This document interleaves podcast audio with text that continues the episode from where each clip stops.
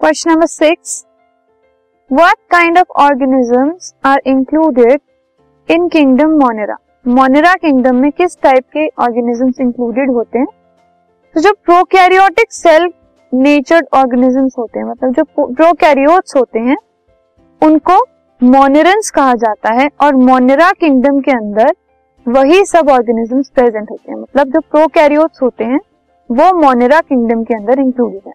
Examples हैं bacteria mycoplasma और blue green algae etcetera this podcast is brought you by hub hopper Shiksha Abhiyan अगर आपको ये podcast पसंद आया तो प्लीज़ लाइक शेयर और सब्सक्राइब करें और वीडियो क्लासेस के लिए शिक्षा अभियान के यूट्यूब चैनल पर जाएँ।